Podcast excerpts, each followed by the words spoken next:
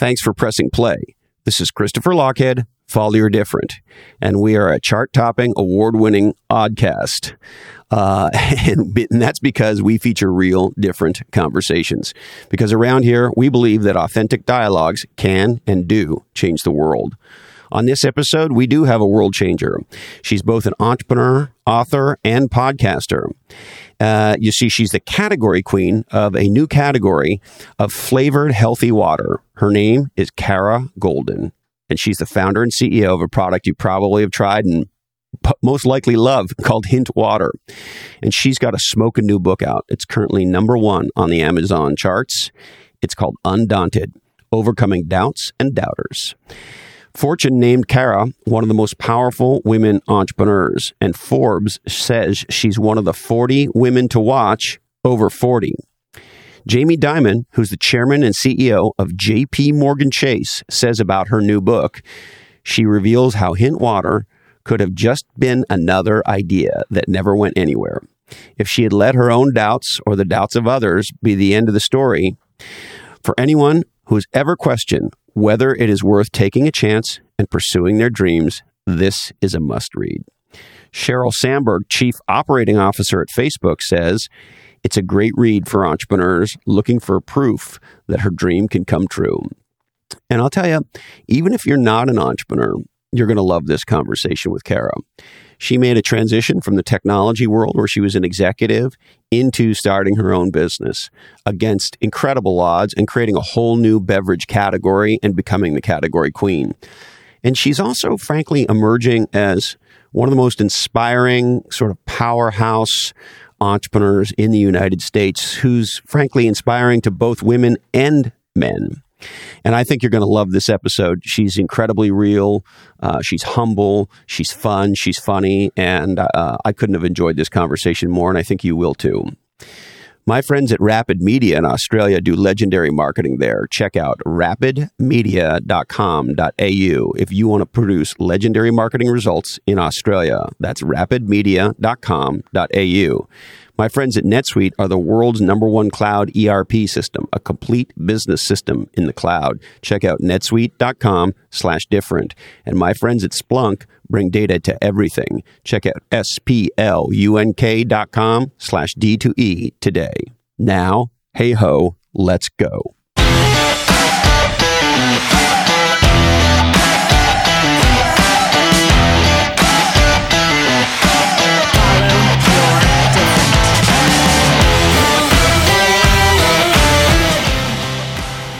Well, Carrots, um, it's great to see you. Thank you for joining me. Thanks for having me. I um, my first question for you is you make this comment that I find is fascinating that you sort of don't need to know everything, but you need to know enough to start. So, what does enough to start mean? So, I feel like the key thing that people need to really have confidence in, I guess, is that their idea. I, I'm a huge believer that you're gifted with an idea or a challenge or something that you see missing because it's, it's yours to own, right? It's yours to ultimately go out and figure out what to actually do with that.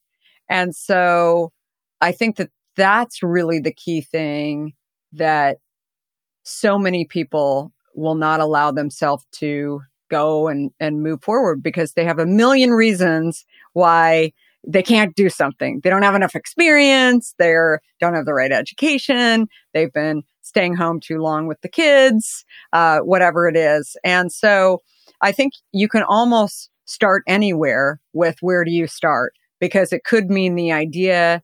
It could mean you just, you've had an idea for a while, but you didn't know what to do with it. You just have to start really moving it forward. And once you ultimately start moving it forward, what I found is that those times that you move forward actually add up to getting over challenges, making progress, whatever it is. You just have to start somewhere in order to ultimately get it going in some direction. And you may change direction as well. But at least if you start somewhere, then that's ultimately what helps you to achieve your dream, success, however you want to look at it. I love that. Thank you. The other thing I'm fascinated uh, by about you is uh, you and I share a background in technology, but a big difference in that I'm still in the tech world. And um, you decided not so much, I'm going to jump in the water, so to speak. And so could you kind of open that up for me and share how that how that went down in your life? Yeah, so I was at AOL prior to deciding to leave AOL. I had been there for seven years and was there pretty early, where I uh, helped to build the e commerce program, e commerce and shopping. And my role was partnerships. So all the e commerce and, and shopping partnerships that were out there was what I was ultimately managing. And so when it became a billion dollars in revenue to AOL. I sort of thought about that number as a joke, like you know, when it's a billion dollars, right? It's like a one know, billion dollars. One billion dollars. it was like, you know, and then suddenly as we started edging closer, I thought, huh, it may actually like hit a million dollars pretty soon. And so people used to remind me that I said, oh, and when it's a billion, I'm going to you know, not do this anymore. Somehow I managed to have three children along the way in building this business, which by the way, I was on the plane so much and and uh, the United Airlines pilots uh, all knew my first name, which I thought was relatively frightening. And so when it did hit a billion, that's when I said, maybe I should actually try and find something that is in Silicon Valley versus commuting to the East Coast where AOL was based. And you were living in Silicon Valley at the time? Yeah, well, San Francisco. I was living in yeah. San Francisco. And so I I kept thinking that you know there's tons of stuff going on in Silicon Valley and and San Francisco was just kind of really starting to kick into gear back in 2001 and one. And so that's when I decided, you know, it's time. It's time for me to go and figure out something a little closer to home where I'm not traveling so much. I had four kids um, eventually, but three kids at the time under the age of four. And uh, my husband was a was an attorney at, at uh, Netscape. And so, actually, the other funny thing about my experience with AOL is that all of my former companies were rolling into one. So that was another big thing for me. I'd been at Time and CNN and to market and then AOL and then my husband with Netscape. And so all of it was rolling into one. And I'm like, I was part of the transition team for a year.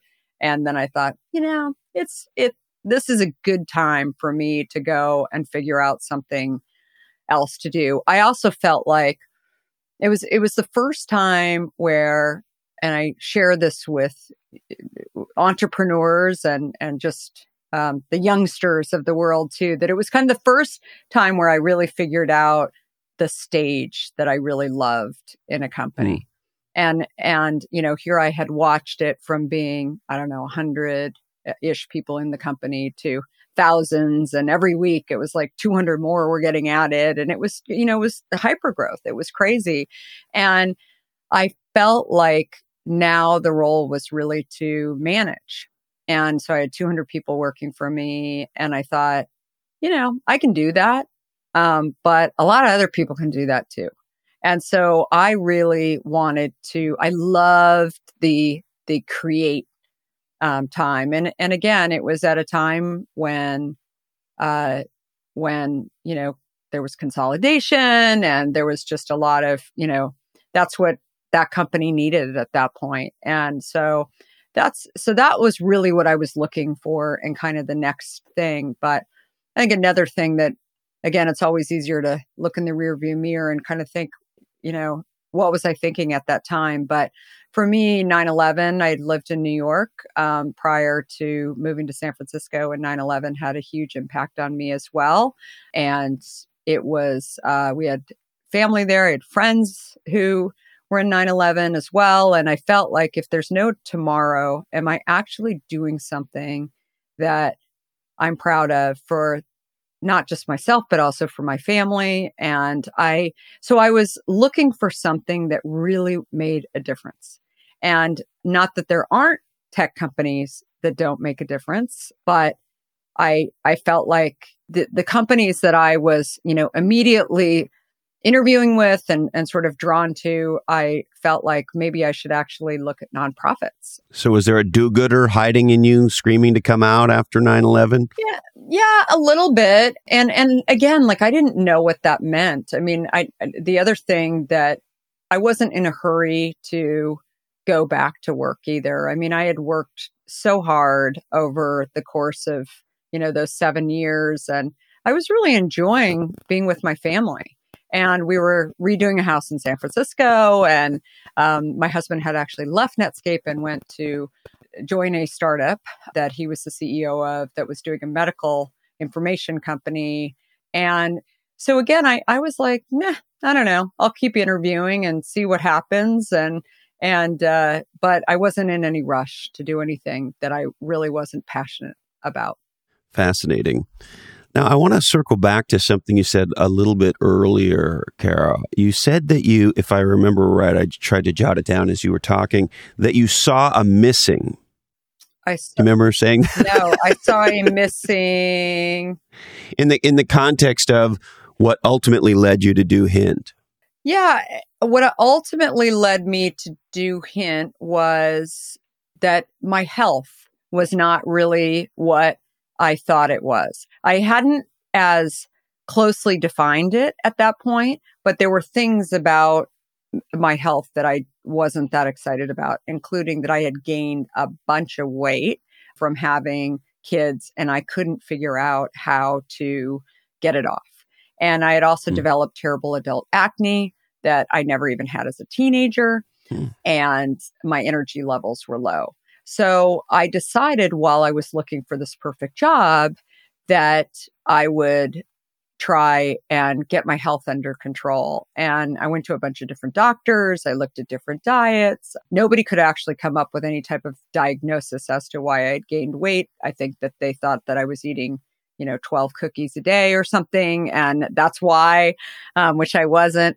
And that was really when I saw this ultimately this void in the market that would lead me to launching my company hint. But a, a, few steps before that was when i finally decided that the best thing for me to really understand why i wasn't as healthy as i wanted to be would be to actually look at ingredients and everything that i was eating and drinking.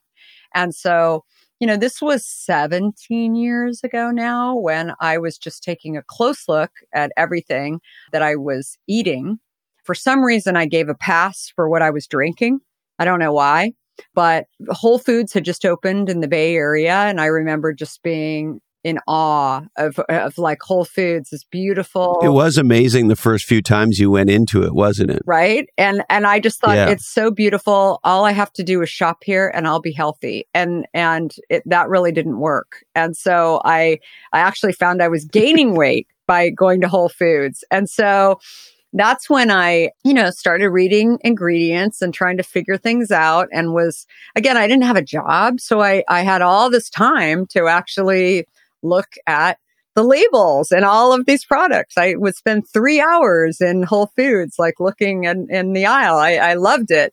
And then one day, the Diet Coke can that I drank every single day was staring at me in the face. And that's when I thought, wow, I don't even understand what I'm drinking. And it's hard to pronounce some of the things in, in yeah. those kinds of drinks, isn't it? Yeah. And I mean, I, I wasn't a science major or pre med or anything like that. But I thought, I don't know. I, I bet most people don't really know what they're drinking. And I cared more about what I was putting into my car than I cared about what I was putting into my body.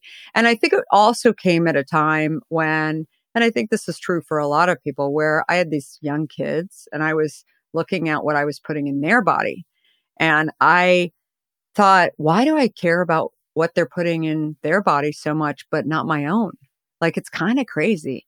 And so that's when I decided to put the Diet Coke to the side and start drinking water instead. And ultimately, it was a whole series of conversations I was having with myself, including the fact that, you know, I, I just assumed that my diet soda was like somewhere it had water in it, you know, and maybe I can, maybe I can justify it, you know, just. It was a liquid. I uh, had to be hydrating a little. Totally. And then after two and a half weeks of, you know, getting over my cravings for this diet soda and just continuing to drink water, I uh, uh realized that my clothes were fitting differently. My skin issues had cleared up.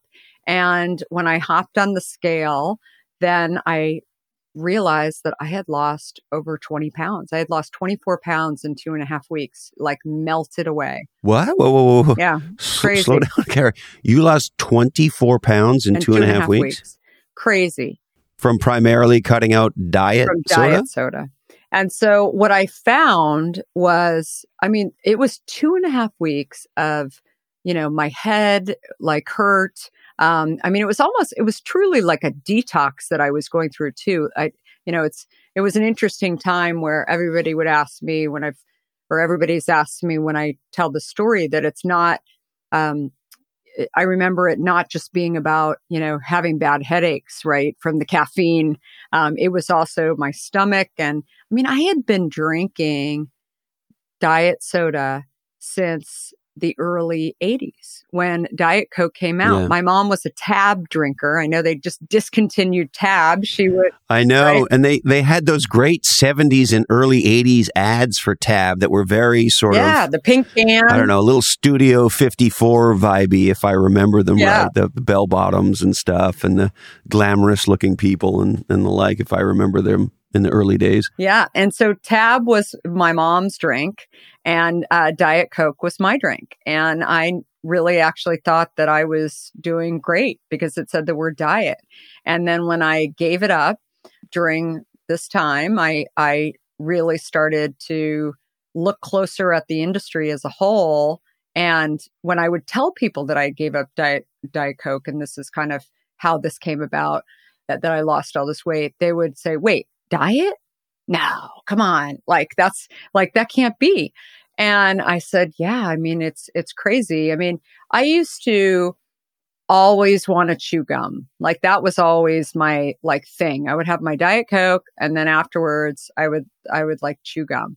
And now like fast forward 15 years, I mean, we've, we've learned so much about these diet sweeteners, how, you know, they cause people to overeat. They cause people to, you know, actually produce insulin because it, it really goes into this defense mode. And again, like nowhere in, in my wildest dreams did I think that that's what I was doing to my system. So I've read this stuff uh, that there are m- much research out now. Is this correct? That suggests uh, or that points to that aspartame and um, these sorts of things actually over time make you want to eat more. Yeah. And so even though there's no calories in the actual drink, if you're trying to reduce calories in your diet, it turns out the, these things are pretty bad in that regard. Is that is that what I'm hearing you saying? And that was your own personal experience? Yeah. So it's even further than that, where yes, we started out with saccharin and, and aspartame and NutraSweet, and we've graduated to natural sweeteners. And so stevia is a natural sweetener that has erythritol on top of it, which is an alcohol. And so anytime your body actually touches alcohol, then it actually, the alcohol goes to your liver. So in addition with these natural sweeteners, what we're doing is we're, we're creating havoc inside the body where not only are we craving sweet and, and and again, now it's it's not even 10 calories, which when I started Hint, it was 10 calories. Now it's zero calories. There's this fascinating article in the New Yorker a couple of weeks ago on uh, how they're trying to create a low calorie sugar because they feel that diet sweeteners have gotten a bad rap. And so uh, mm. they're working hard to get sugar to zero. And I thought, you mm. know, why don't we just encourage people to actually not crave sweet and cut down on actually sweet things. But instead, like, let's hire a bunch of scientists to actually like get people to believe that things are healthier than they are. And that is exactly what I was seeing. And I was not a this was not a vision that a lot of my friends were seeing because most of my friends were in tech. And so they thought it was pretty darn crazy that I became so interested. But again, it was out of my own interest in getting myself healthy and what I had seen and what I had experienced. And of course, you're not a doctor, you're not a scientist, you're not a uh, food researcher or chemist or any of those things. You're just a person who was in tech who one day had some time on her hands and started thinking and you, you mentioned a couple of these health things you were trying to deal with and you sort of went headfirst into this rabbit yeah. hole. and it was like, you know, at points my husband was like, okay, maybe you should actually go get a job. Like this is like, you know, like you're so interested in this. But then, you know, I got to a point too where I was just so fascinated by it. And and while I loved my experience at at AOL, I never or I can't say I never, but there were it wasn't an everyday occurrence where I woke up and felt like there was a lot of stuff for me to go figure out. Like there was a big puzzle that I needed to go work on. And every day it seemed like, you know, there was something else that I was discovering at the time. Vitamin water was a huge, you know, it was everyone was discovering vitamin water. They were everywhere. And, you know, I turned the label around on the vitamin water bottle. That was never my thing. Diet soda was my thing. And I was shocked to see that vitamin water actually had more sugar and more calories in it than a can of Coke. And I would ask some of my friends who were drinking vitamin water, I'm like, so why do you drink it? And they're like, because it has vitamins in it. It's super healthy. And I'm like, oh, so I was drinking diet soda because I thought it was super healthy too. And on sort of a whole other par- parallel pa- path, my um, roommate from college was working for the Center for Disease Control and she's still working for the Center for Disease Control. And I reached out to her and I, you know, told her I'd lost all this weight and I really got rid of my diet soda addiction. And she shared with me that she had moved over from poison control at the CDC to working on this new area that they're really focused on, which is which was on type 2 diabetes. And so, what was hmm. fascinating mm. about what she was sharing with me was that most of the people who were getting type 2 diabetes, which is different than type 1 di- diabetes, claim to drink diet and eat low fat. And type 2, just so that I'm clear, it's what also sometimes is called adult onset diabetes as opposed to being born with it. Is that? Yeah, that I mean, right? now I think it's it's slightly shifted because there's plenty of kids um, that have it, you know, yeah, as well. Unfortunately, yeah. Uh, but but it's generally a function of, of, of, diet and lifestyle as opposed correct. to something that's hereditary that you're born with. Is correct. right? And so at 15 years ago, when I was starting Hint, 2% of the population had type 2 diabetes or prediabetes. Today, 45% of the population has type 2 diabetes or, or prediabetes. Yeah. What? We're coming up on half of the American population. It's crazy. And I, have read, Kara, that um, if you take the, I don't know if it's this, it, it's probably the CDC's definition, maybe you'll tell me, of um, overweight and obese. Uh, I think they use the BMI, but maybe you'll tell me.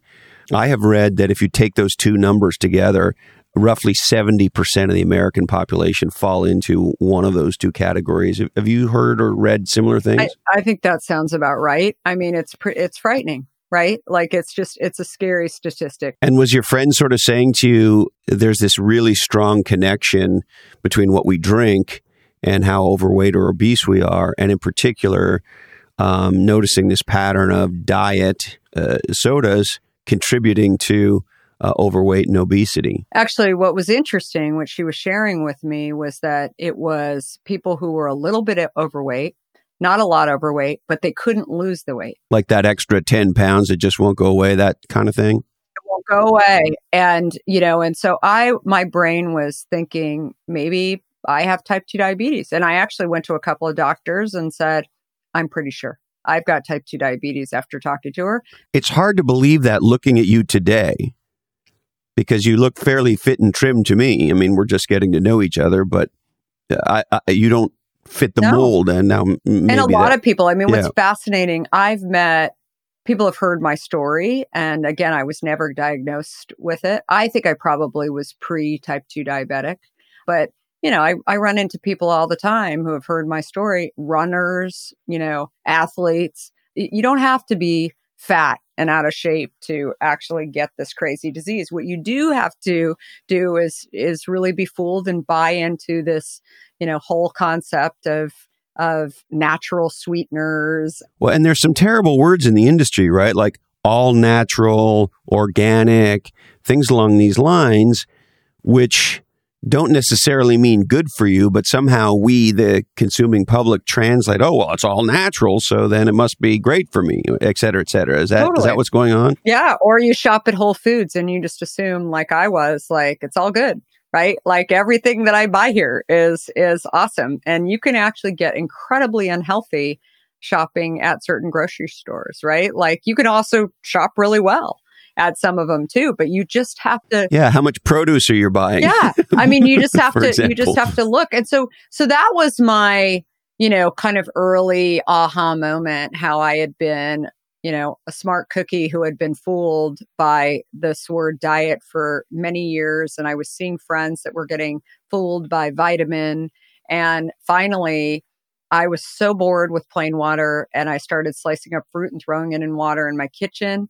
And I said, this got me to drink water and I would share it with friends. And the running joke was people would want to see what was in my glass. They're like, do you have a pomegranate today? Like, how did you decide on a pomegranate?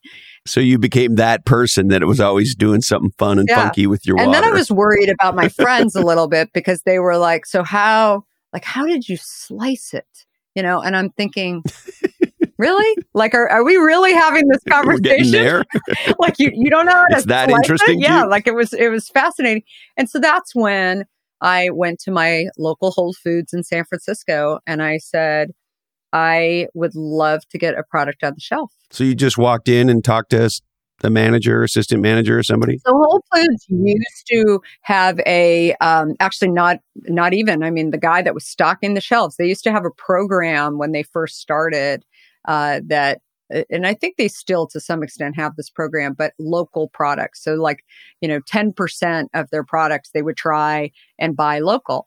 And so the, so I, but again, like I, I, I hate to interrupt you, but I, I, know a number of folks in the coffee business yeah. and in the beer business that that really helped to start those companies because they did a similar. I didn't realize you just walk in and talk to the, whoever yeah. was uh, doing the, was shelving work, but but yeah, that was a wonderful program. Yeah. And I, I, think to, I don't know what happened when Amazon bought it. I've heard kind of mixed based on categories um, that they did. But anyway, we, that was where I went, was in San Francisco. I walked in and I had no idea what I was talking about. I think the guy probably thought that I, you know, was some crazy lady that was walking in asking, How do I get a product on the shelf? This looks like a cool thing to do. And he was asking me if I had any experience. And I said, no, I, I just want this product. I want water with just fruit in it. I don't want all the coloring and the sweeteners in it. And so I went home and wrote a little mini business plan. I knew how to do that. And again, had my three kids under the age of four that were running around. And and then I realized that I was actually pregnant with my fourth child. And so and at the same time, I had found a bottler in uh, Chicago, and I was going to get on a plane and go visit this woman and learn a little bit more about how to actually produce my product. And I needed $50,000 to do it, to buy the bottles and the fruit and the caps and to really do sort of this test run. So I thought it was a good idea to actually share with my husband that I was removing this money to go and potentially start this idea rather than him thinking that I was taking 50,000 and going to Jamaica with a bunch of girlfriends or something. I don't know. And, and so Jamaica is very nice, Kara, isn't very, it? Very, very nice. Right. But I thought, and he wasn't arguing with me about it. He just didn't think it was a great idea. But, you know, that's that's our life together. Like he's like, you know, I might say let's go somewhere for dinner, and he's like, yeah, and I'm like, yeah, let's do it anyway. You know, like it, it's a good idea. And so, I have some of that dynamic with my yeah. wife to the point where it's like, baby, if you want to do it, let's go do it. I don't even know why you're asking me. Let's you, you make everything awesome. Fuck it. Let's just go do what you want to do. I don't uh, I don't even think about yeah, it anymore. Happy, happy wife, happy life is what he subscribes Very to. Much so. And so that was it was one of those conversations and I had made some money at AOL. So he wasn't arguing with me, but he was clear that he did not think it was the best idea that I had ever come up with. Fine. And then um, I, I probably was a little annoyed with him in this conversation. So I said, Oh, and by the way, I'm pregnant with our fourth child. So, like, you should be a lot nicer to me.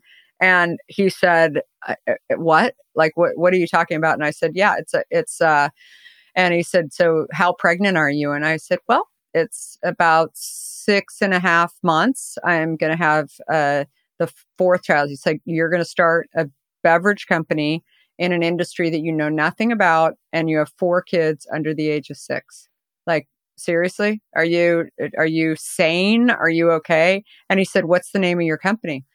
And uh, i said it's not even a company. I'm just like starting some products and i'm going to get them into whole foods. And he said okay so what's the name of the company? And i said wawa. And he said he grew up on the east coast. I grew up in arizona and he said, uh, okay, so there's this tiny little chain called Wawa, which is not so little in Western Pennsylvania. It's a very large convenience store. So don't do that. Don't call it Wawa. It's also, you've been staying home with the kids way too long. You're, you know, saying drink some Wawa. I don't know, not a good idea. Maybe. And, uh, do you want some Wawa? Yeah, and I said, I, you are not my favorite person right now. So that, so that was the point when I said, you know, listen.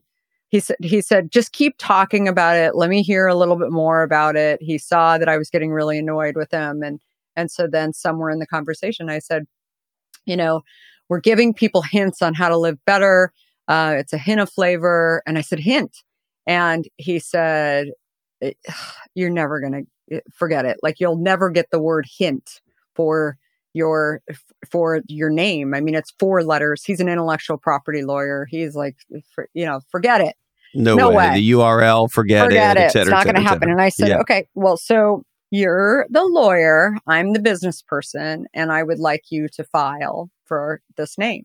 And so he, he's like, fine. And I said, oh, by the way, like as he's walking out of the room, I said, uh, also put in for drink water, not sugar. And he started laughing and he just kept walking. And I didn't know if he did it or not. So we got the trademarks, worldwide trademarks on hint and drink water, not sugar. So don't listen to your lawyer, your husband, your whatever it is when you're coming up with these ideas. And uh, but yeah, that's and that's if I could interrupt you on that, that there's a lot of people that entrepreneurs shouldn't listen to, isn't there?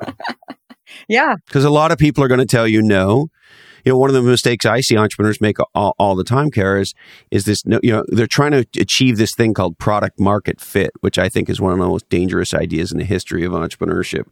And the, the way they think they do it is, well, we put the food in front of the dogs and if the dogs like the food we've got a winner right? And and people may or may not get it in the beginning right? And so there's a lot of people including customers whose feedback is not really what we need in the beginning right? Yeah it, you know it's it's an interesting thought. I i think that in our case when i got it on the shelf at whole foods i put the 800 number on my uh, bottle and immediately we were hearing from consumers who were calling us, writing us, saying, I love this product. You're helping me drink water. You're helping me control my type 2 diabetes. And so that consumer feedback for us was actually confirmation for me when industry experts uh, were sharing with me that they thought it was a stupid idea and that it wouldn't go anywhere. Um, I have a story in my book that I talk about my encounter with the Coke executive. And I, uh, after about a year of getting it into a bunch of stores in the Bay Area and it was doing pretty well, I, you know, got really just tired and frustrated and not really sure how I could ultimately grow this business. And so a friend shared with me that she had been introduced to this gentleman, very senior at Coca Cola. And she said, You should, you know, I'll introduce you. So he took a phone call with me and I was very excited to tell him how we were doing in the Bay Area and we were selling. And, you know, I grew up in tech. There, I don't know how to get a proper shelf life or distribute this product and, and really grow it. And he interrupted me and said, Sweetie, Americans love sweet. This thing isn't going anywhere. And I was like, whoa, like, sweetie? like thinking to myself, he just called me sweetie. And so then I kind of zoomed. Can, can I interrupt you yeah. there? I don't want to do the man interrupting yeah. thing, but uh, you just told such a powerful story. You know, at that point, you're an accomplished business person. You've made some real money. You have a real idea. You're fleshing it out. Mm-hmm. You're a very serious person. And I think the average dude like me doesn't get that, mm-hmm. particularly at that stage of, of your career. And so, what's it like in that position when a guy says that to you? So, I'm actually really thankful that he said it to me because I was so shocked. I had I had not grow I didn't grow up in a an environment where I was used to hearing this. In fact, I, I remember calling my dad and uh, not about this, but sort of talking to him and sharing the story with him that this guy called me this. And he said, you know, like, that's awful. That's terrible. For me, it actually made me tune in to the fact that he hmm. was totally focused on something else, which did not include health. And so for the next 45 minutes, he went on to share with me that consumers love sweet. We, our goal is to get calorie counts down to zero. And then consumers will buy more because they'll think that it's actually healthier than it is. And, and I'm like, I mean, never did I hear that he had a mission or a concern about making me healthier, which is what I saw as my big mission. And so, um, and again, and was he sort of? Did you get the impression that they were playing some kind of trick on us? That is to say, if they could get it to zero calories, they would fool us into thinking that it was it was good for us, or it certainly wasn't bad for us. When in point of fact, it actually was. The, the statements were: consumers will buy, consumers will do this, consumers will do this, and and I thought, okay, well, I'm a consumer, but I don't. I mean, I like I woke up and I figured out that that's not how I want to live. And I didn't like these things. And he said, well, most consumers aren't that way. They just want to get it down to zero calories and it'll all be fine. Everything, you know, will be great, blah, blah. And, and so going back to, you know, how I felt at that point, I've had a lot of people say to me, Oh, I would have, you know, hung up the phone. I would have, you know, told him off. I, you know, would have quit my company at this point because this guy who's got this huge industry experience is telling you that your idea is stupid. And I said, but for me, he he woke me up to the fact that these large companies in every industry focus on selling stuff. And when you become a public company, it's even worse, right? Because you're answering to the street on, you know, what do you need to do and and that was not i i you know there was nothing called a mission driven company when i started this company right but that was what i saw so clearly in front of me so i thought I, like why listen i mean it just it just you know and of course you're going to run into people that you disagree with I mean, I've always believed that since I was a little kid. And, but this was just, we were in, we were running down two different rivers right? And I thought, I don't need to convince yeah. him that I'm actually seeing the future of water consumption and health and beverages. Instead, I thought he has way more money than I do. And so I, I need to like get off the phone and throw the gas on this thing and start growing it before he does wake up and realizes that you realized how much further ahead you were yeah in your thinking and that and this notion of being mission driven it sounds like i don't want to put words in your mouth you can tell me but your desire to make a difference would you say was equal to that of making building a company and making no, money it was probably more so initially you know hmm. and and i think what i what i saw was i you know this void I, what i said earlier that i saw this void in the market that was, you know, so frustrating and you know, and then I saw my young kids. I mean, you sound like a very nice person, but did you get a little militant, a little angry like You know, I always think of uh, one of my favorite movies is The Big Lebowski, and there's that quote in the movie where he's actually quoting George Bush, the first pres- first President Bush, where he says, "This aggression will not stand, man." You know, entrepreneurs see something and they go, "The world is this way," and that is fucked up and it should be this other way. And these people have it all backwards. And this aggression will not stand, man. And there's this sort of this militant, this pirate, this. Did you have that? It sounds like you had some of it, but I'm curious how it was in your mind. And I, I would come home, and I would. I mean, at this point, my husband had joined me, um, and and you know, after seeing really that this was a bigger mission for me, that I really believe that if we could based on how big these categories were in this huge sea of beverages that I was moving away from the diet sodas and the vitamin and enhanced waters that all had sweeteners in it. I said, Can you imagine if we could actually get people to enjoy water? That there's a lot of people, they un, you don't have to tell them, go drink water, go drink eight glasses, whatever. Everybody knows that. Like that. Instead, just give them something that tastes better because then they'll start drinking water and then they'll do exactly what our consumers were telling us early on, which was, you help me drink water. I've lost weight. Um, and, and they, they understand that they can, right? You give them hope and then they'll go and figure out the rest of, you know, their health issues and et cetera. So that's, that is how I viewed this thing that I was working on. And, and again, like every single day I would get up.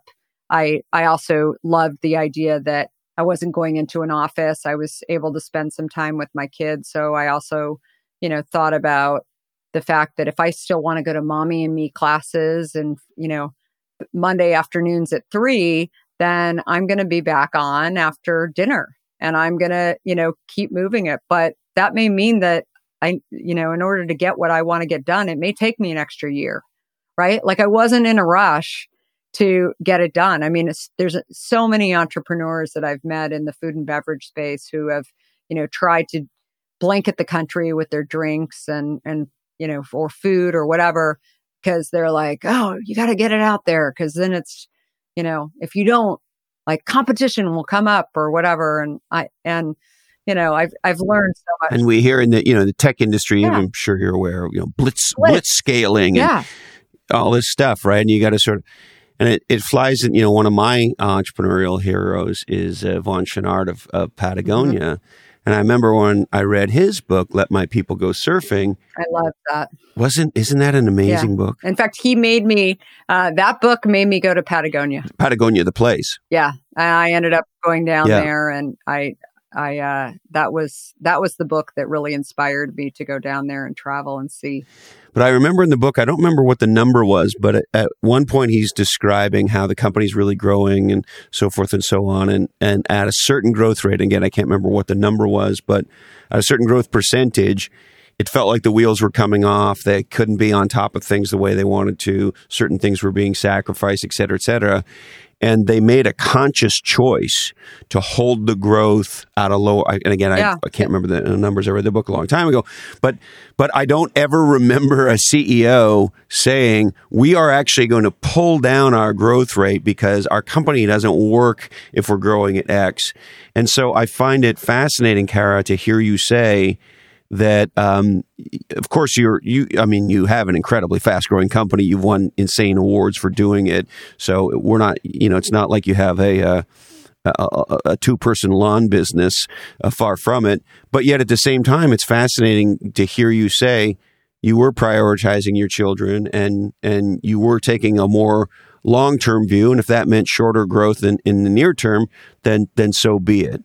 Yeah how did you deal with the fact that people are saying, hey, competition's coming and you might lose this category battle and, and so forth and so on? So I think we really, I was hearing it and kind of seeing the pressure, especially when we were going out to finally raise money. I didn't raise money for the first couple of years, um, primarily because I I, had pr- plenty of friends and family that were asking me to invest, and I had no idea what I was doing.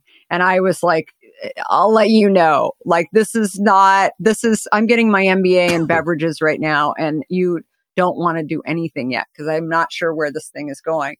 And so when we started going, so w- when we finally raised money and we were a little more confident in our business and had figured out the shelf life issues and and all of that, we started going and you know went to Silicon Valley to Sand Hill Road. They they were actually calling us and saying we drink your product. It's at Google, like it's at all these companies.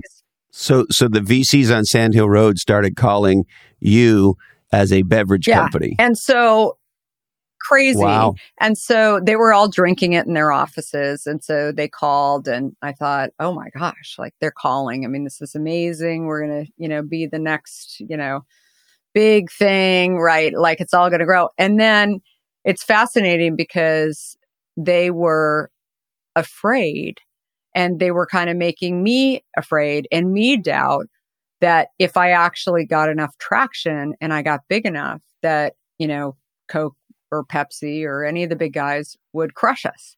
And so I remember when shortly after a couple of those conversations with VCs, and so that was the reason why they wouldn't invest in us because they said, you know, this isn't scalable because ultimately they'll figure it out. Yes, you are ahead, but they'll figure it out and they'll see what you're doing and they'll crush you and they'll come out with a, you know, a Coke water or something or whatever.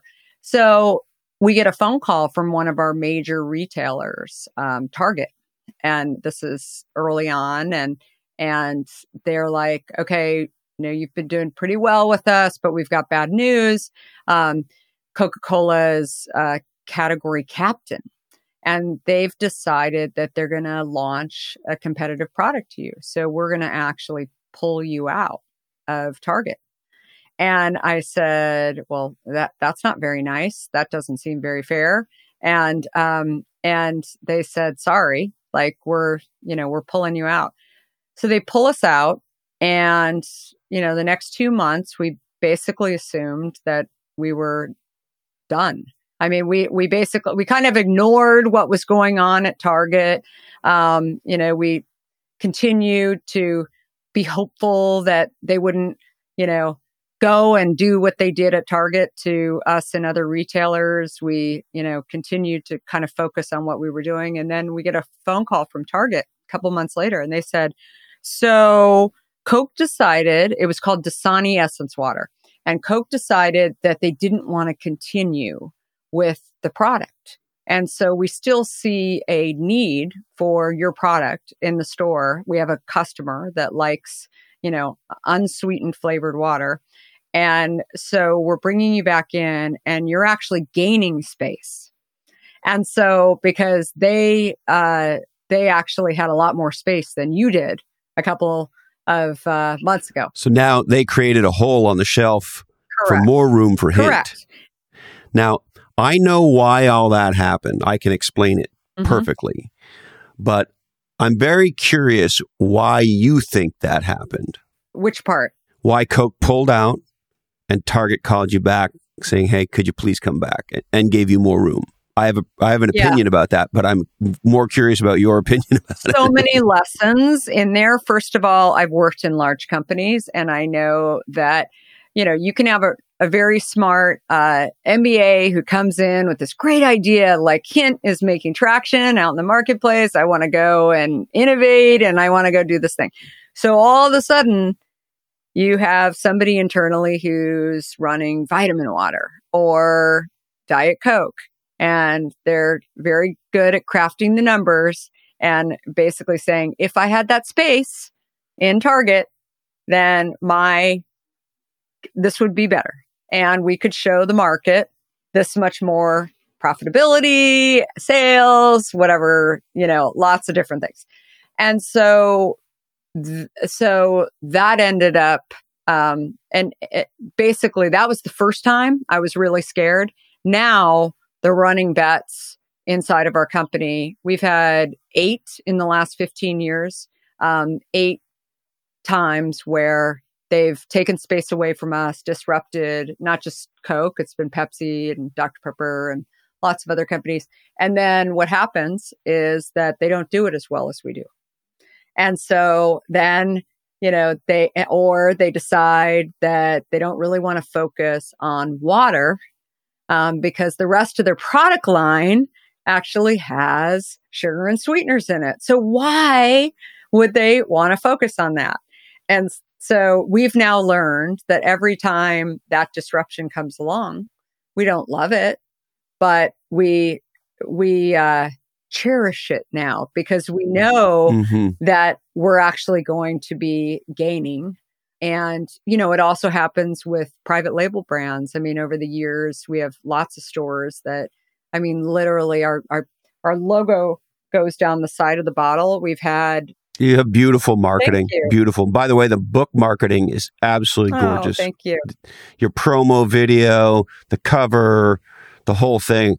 I looked at it. I, I know marketing is legendary when I'm I'm not an envious kind of a guy, but when I look at it and go, shit, they crushed it on that. The uh, and you've done it with the company, Thank of course, you. and you've done it with the book. Now, I I I would love to share with you my yeah, analysis of what it. happened. So uh, everything you said, I'm sure, and I would add this perspective. You're what we around here call a category designer. You created a new category. You saw missing. Nobody else saw that missing.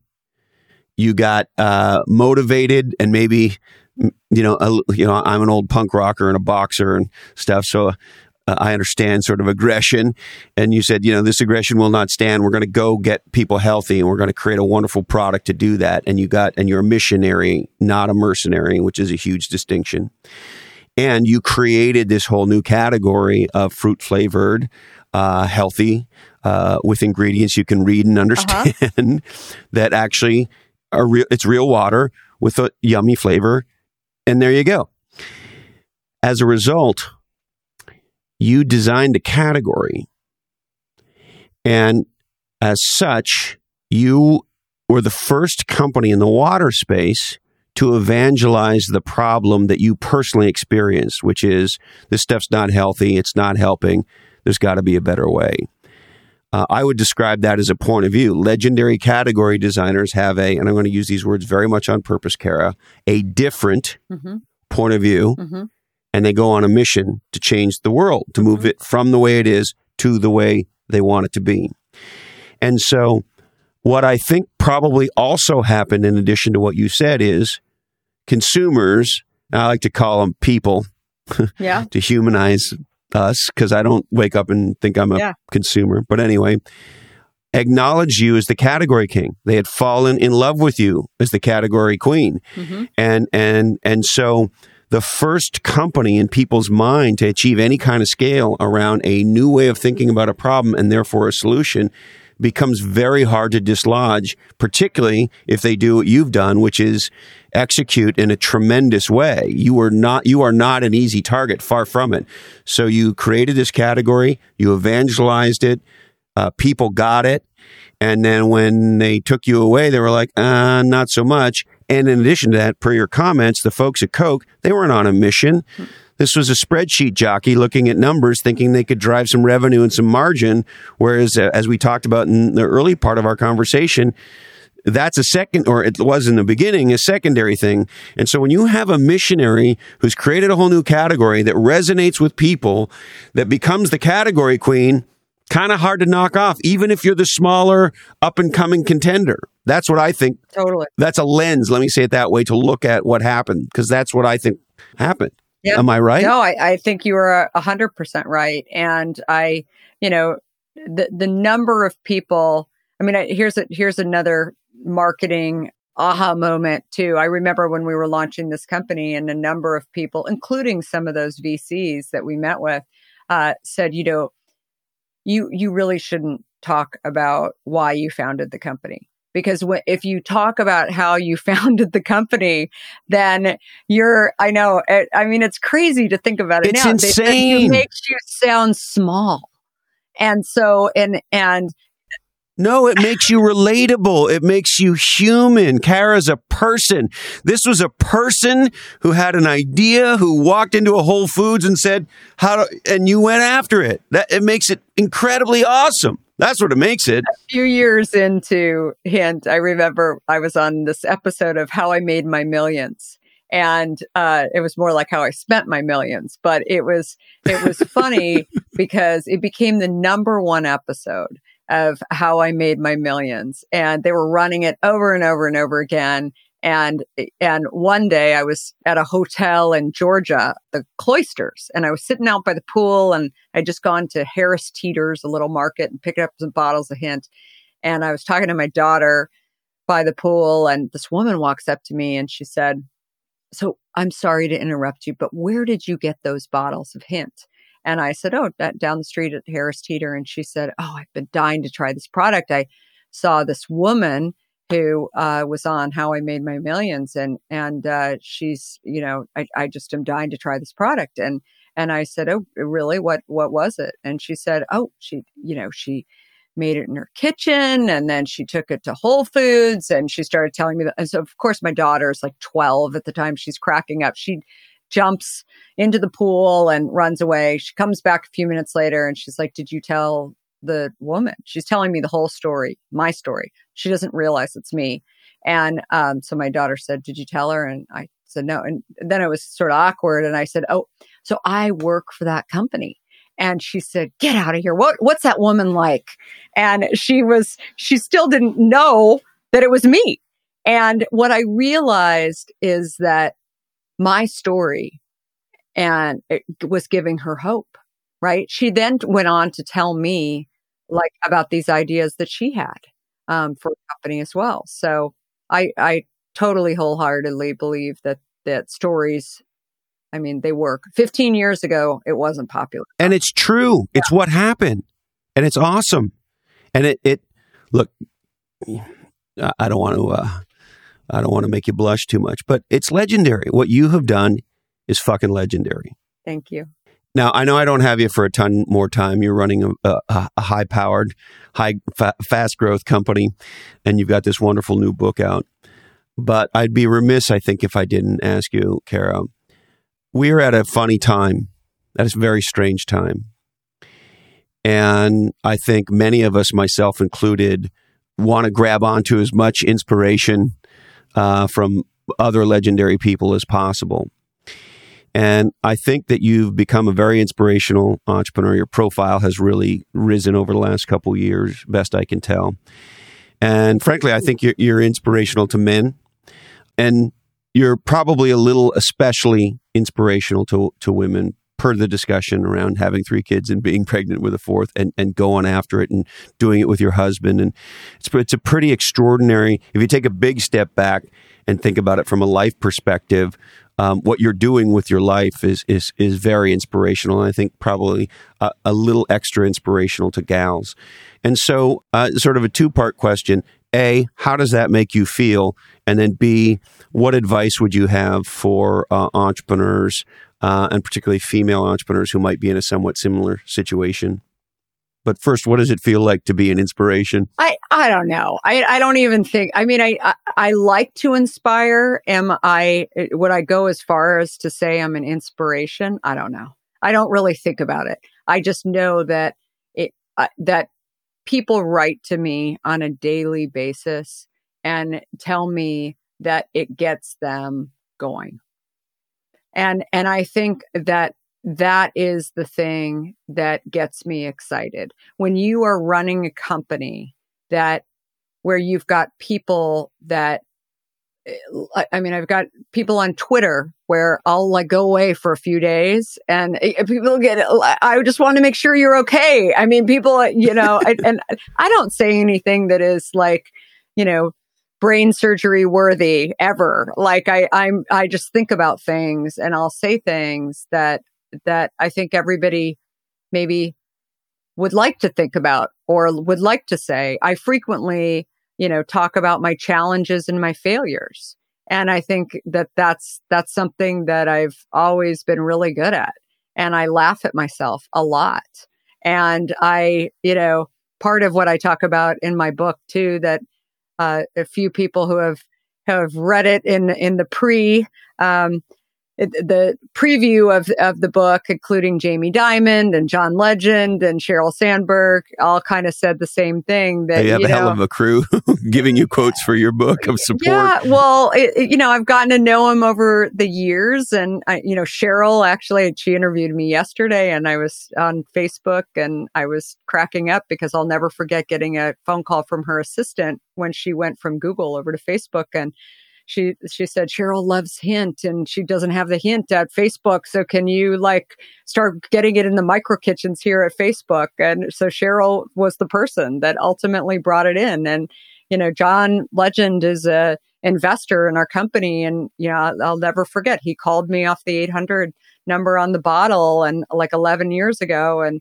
telling me how much he loved the product. And I said, I, you know, I'm sure you're somebody really famous. I don't know who you are, but don't hold it against me because I'm, I, I don't know anything. I mean, remember, in fairness, 11 years ago, John was not as big as he is today. Um, He's gigantic now, gi- best I can tell. giant. Um, but yeah, I mean, I, I think that if you look, if you ever hear people saying to you, like, you helped me, I discovered your product. I mean, I like, I never would get those emails from people when I was in tech. And again, I'm not saying that, you know, some people might not need that. I love the idea of being able to help people. And so that for me was just huge motivation.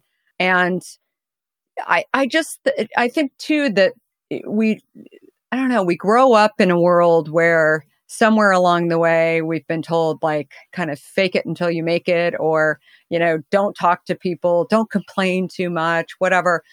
I think there's, there's ways to sort of move forward and actually share with people what you've been through um, and and that actually helps people through your stories to you know know that they're not alone i mean that that Yes. is that is the Yes. And as Sheryl said when she read my book she said actually when it's an even funnier story she I, reached out to her during the pandemic and I said, would you, you know, give me a quote for the book? And she said, I won't give you a quote unless I like the book. And so I was like, oh, that means you have to read it. And real, uh, well, what else am I going to do? And I said, God, I hope it doesn't suck. I know, right? and- right? And then all of my people said the same thing. Nobody would just give me the quote. I said to my publisher, I'm like, I don't know, like what authors you deal with, but I mean, none of my friends like would give me would just give me the quote. And so Sheryl calls me back after 30 days. I gave her 30 days to read it, and she said, um, "So, uh, so here's the thing. Your uh, the thing that I thought about with your book is uh, what would I do and what would people do if they didn't know the word fear? And that and and she said that you don't think about fear. What you think about is going and trying and knowing that you may not actually like succeed. But the key thing is that the key thing is is that you're going to learn and you're going to try and like and some things are going to work out and some things aren't going to work out but you're going to and and I said you know that's exactly right. And what I've figured out is that with every single challenge along the way that actually helps me to do better the next time. And so that is so it's fascinating to me how many people have read this book and and said I thought about very different things um, than you know. It's not the same things that are coming out of the book. It's like a lot of different. It's it's it's thought provoking. Well, and and that's why I think you've done such a great job with it. You know, um, Thank you. I didn't know if your your publicist had any sense for how much it would resonate with me. One of my favorite expressions is "You can't be a legend without being a loser," and um, we even made up a word around here to make failing feel a little better. We call it losery. There's going to be a lot of losery along the way. But those people are so much more interesting, right?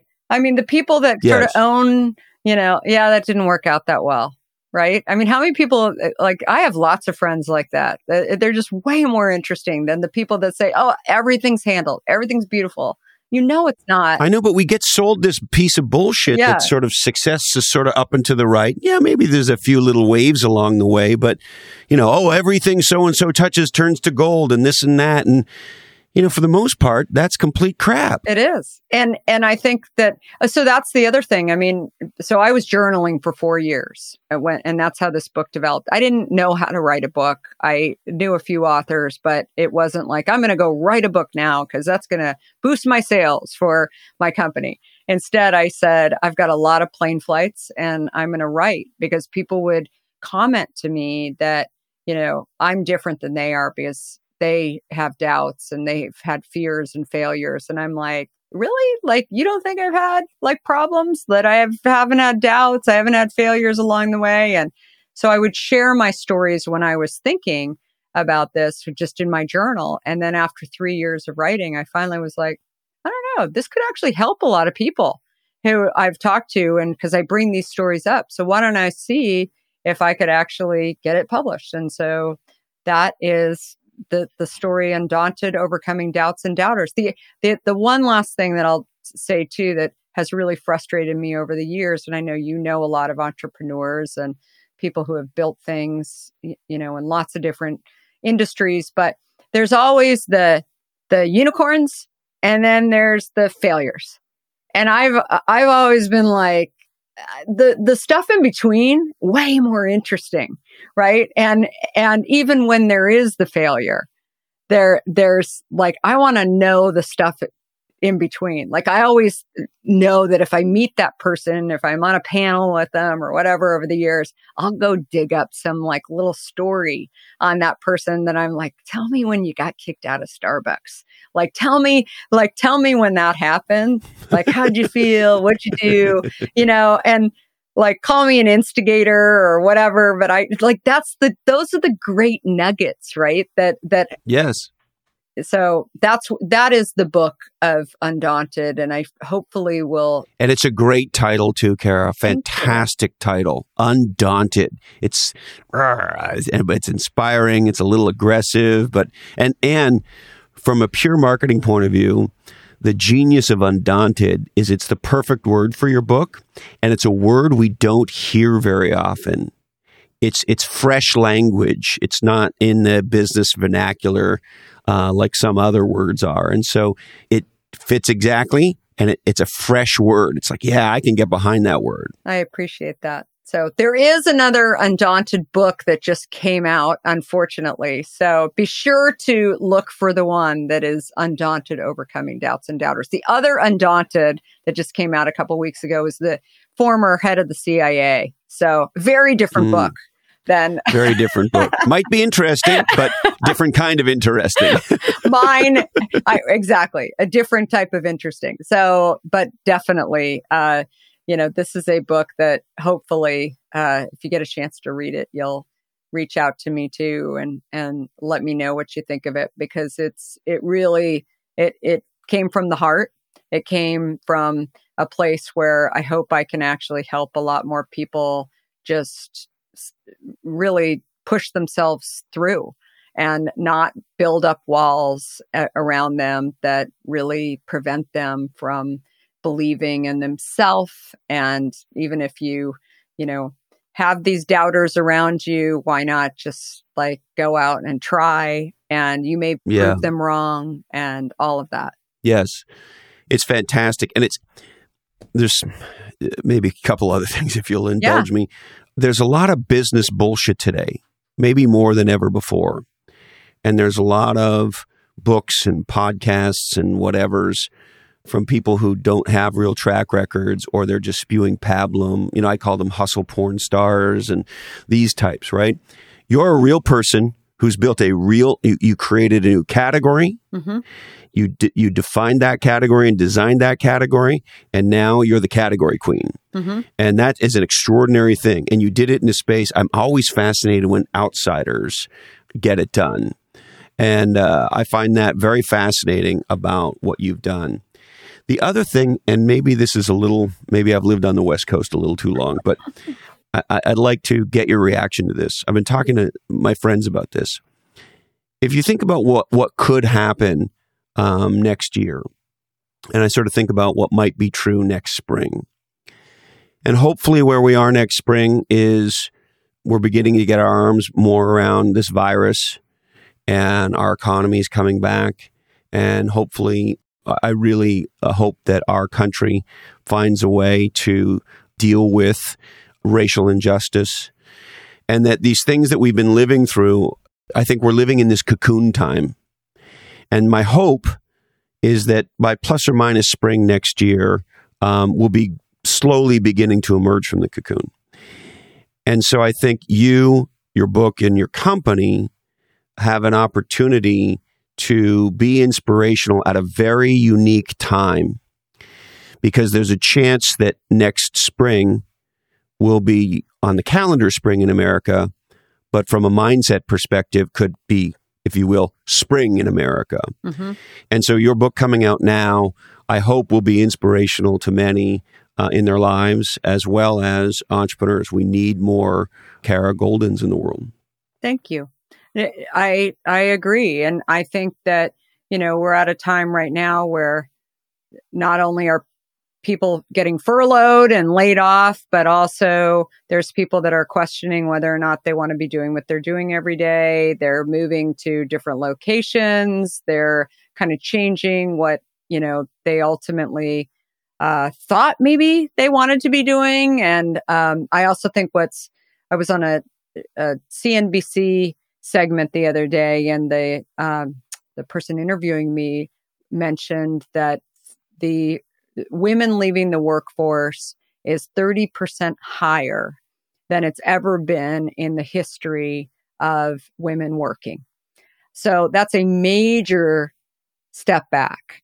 Now, when kids are back in school, when women do go back into the workforce, do they want to go back in the same way? Do they want to, you know, try and find a similar job or you know go back to the same company or or, or do they want to go do something totally different? I encourage people to start to think during this time and uh, answer to your earlier question like you know how do you start right? And um and i think like that's what you do. You start to look around you and figure out what do you see that would be better uh, uh, that you'd be better off if there was actually this problem was solved or this product was created and go and figure out small steps on actually creating those things because I think next year you're right. I think it could be the time to go and, and do this and and truly, you know, uh, like if I can do it, everyone else can do it too. I think you just have to take baby steps and you know, just because you're taking a few months off or off from the working world, maybe, you know, you're taking care of kids that are being homeschooled right now. Why not yep.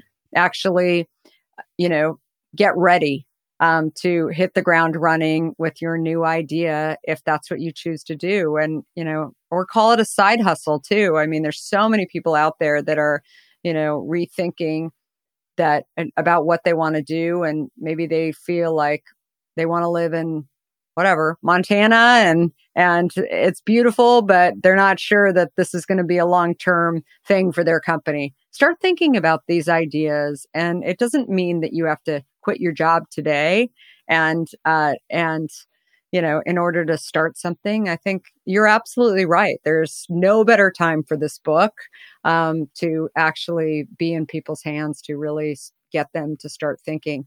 It's it's funny. I I had my one bad review. It wasn't a terrible review, but it wasn't a great review in my mind.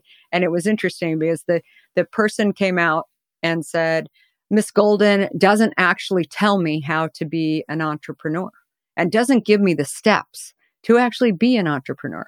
And I said, I laughed and I said, no entrepreneur could actually tell you how they ultimately did it right? right? And they made a lot of the best entrepreneurs and the most successful entrepreneurial journeys are the ones where they made mistakes, they learned from their mistakes, they figured out it, it was a, you know, it was not a straight line, but didn't look how they thought it was going to look. yeah, there wasn't a one, two, three. Here's how I, you know, built this, and here's how I did this. That's just not the way it's done in any industry.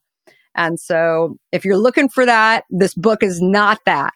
And you should not well, buy it. and any book that claims to be that is full of shit, totally. right? All we can share is what we've done and what we've learned, and some of it may work for others and some of it may not. And hopefully it's instructive, but there is no playbook for how you build a company like Hint or, or any other successful category and therefore company and brand and product. Totally. Kara, clearly I could talk to you forever. Yay. Well, we'll do this again. I would love to have you back. You're welcome back anytime. You're an extraordinary nice. entrepreneur and a wonderful person. Is there anything else you want to touch on before we wrap? No, uh, you know, this is this is terrific, and you know, reach out to me on social if uh, anybody wants to has any questions along the way. I I'm uh, definitely eager to you know really help people. when people tweet you, do, is it you they get or is it some person in marketing? It's me. Yeah. So Instagram, actually, I have a team of people um, that do the postings, um, but I'm always looking at my messages and or they're forwarding them. But nobody does my nobody does my Twitter. That's where people find me. Well, Kara, you're a legendary entrepreneur. I'm really glad you took the time to write this wonderful book. And uh, I can't thank you enough for spending this time with me. And uh, you're always welcome back. So appreciate it. Thanks so much. Everybody have a great week. Stay legendary. Thank you. Well, if that one doesn't perk you up, make you smile, and make you think you you can sort of run through walls, I don't know what will. Uh, I sure hope you enjoyed that conversation with Kara as much as I did. And if you did, we would deeply appreciate it if you shared it with your friends and shared it on social media. Make no mistake, uh, your shares are the reason we have become uh, what we've become. So thank you so much. Now, today in business, more than ever, you need every advantage you can get to succeed. Every business is built on a legendary foundation where you can stay on top of your business and manage every penny with precision. And that's what NetSuite by Oracle is the world's number one cloud business system that includes every component of your business from finance, accounts receivable, accounts payable, inventory, AR, multi channel commerce, and much more. So, whether you're doing a million or hundreds of millions in sales, check out netsuite.com slash different today, and you'll get your free product tour of NetSuite. That's netsuite.com slash different. And my friends at Splunk are the worldwide leader in data to everything. Tens of thousands of IT security and business professionals rely on Splunk to bring data together from disparate systems. Could be data in motion, data at rest, structured data, unstructured data. Doesn't matter where the data is. Splunk can bring it all together for you and make sure that you have data with every question, every decision, and every action in your business or enterprise. Check out splunk.com slash D, the number two, the letter E. That's splunk.com slash D2E. All right, we would like to thank the inspiring Kara Goldin. Check out her new book wherever you get legendary books. It's called Undaunted Overcoming Doubts and Doubters. Also, want to say thanks to uh, Kay Lim and Mariah Dyer for helping. Uh, yeah, Mariah Dyer for helping us to make this episode happen. Thank you so much, ladies. Visit my friends at the letter one. The letter one.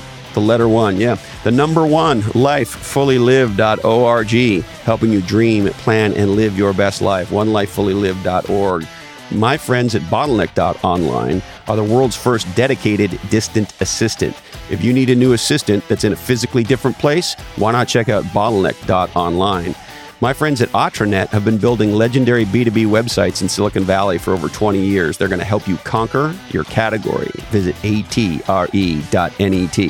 And if you can make a difference today to a nonprofit or a charity, why not do it? Because, man, oh man, there are a lot of people out there that need a lot of help. All right, today's information is provided to you solely for informational purposes. This oddcast is the sole property of the Lochhead Oddcast Network. All rights do remain perturbed. We are produced and edited by living podcast legend Jason DeFillippo. Check out his podcast, Grumpy Old Geeks. Technical execution in Lochhead.com by Sarah Knox and Jamie J. Show notes by Diane Gervasio. I want to remind you to uh, listen to Van Halen, drink hint water, remember to vote. Let me say that twice. Remember to vote. Candy Dandy keeps all the trains running on time. Love you, Mom and Dad. And hey, Colin, this oddcast really ties the room together, doesn't it? Today, our deepest apologies go to Carson Sweet, CEO of Cloud Passage. Sorry, Carsey, we just ran out of time for you. That's it, my friends. Please stay safe, stay healthy, take good care of each other, stay legendary, and of course, till we're together again, follow your different.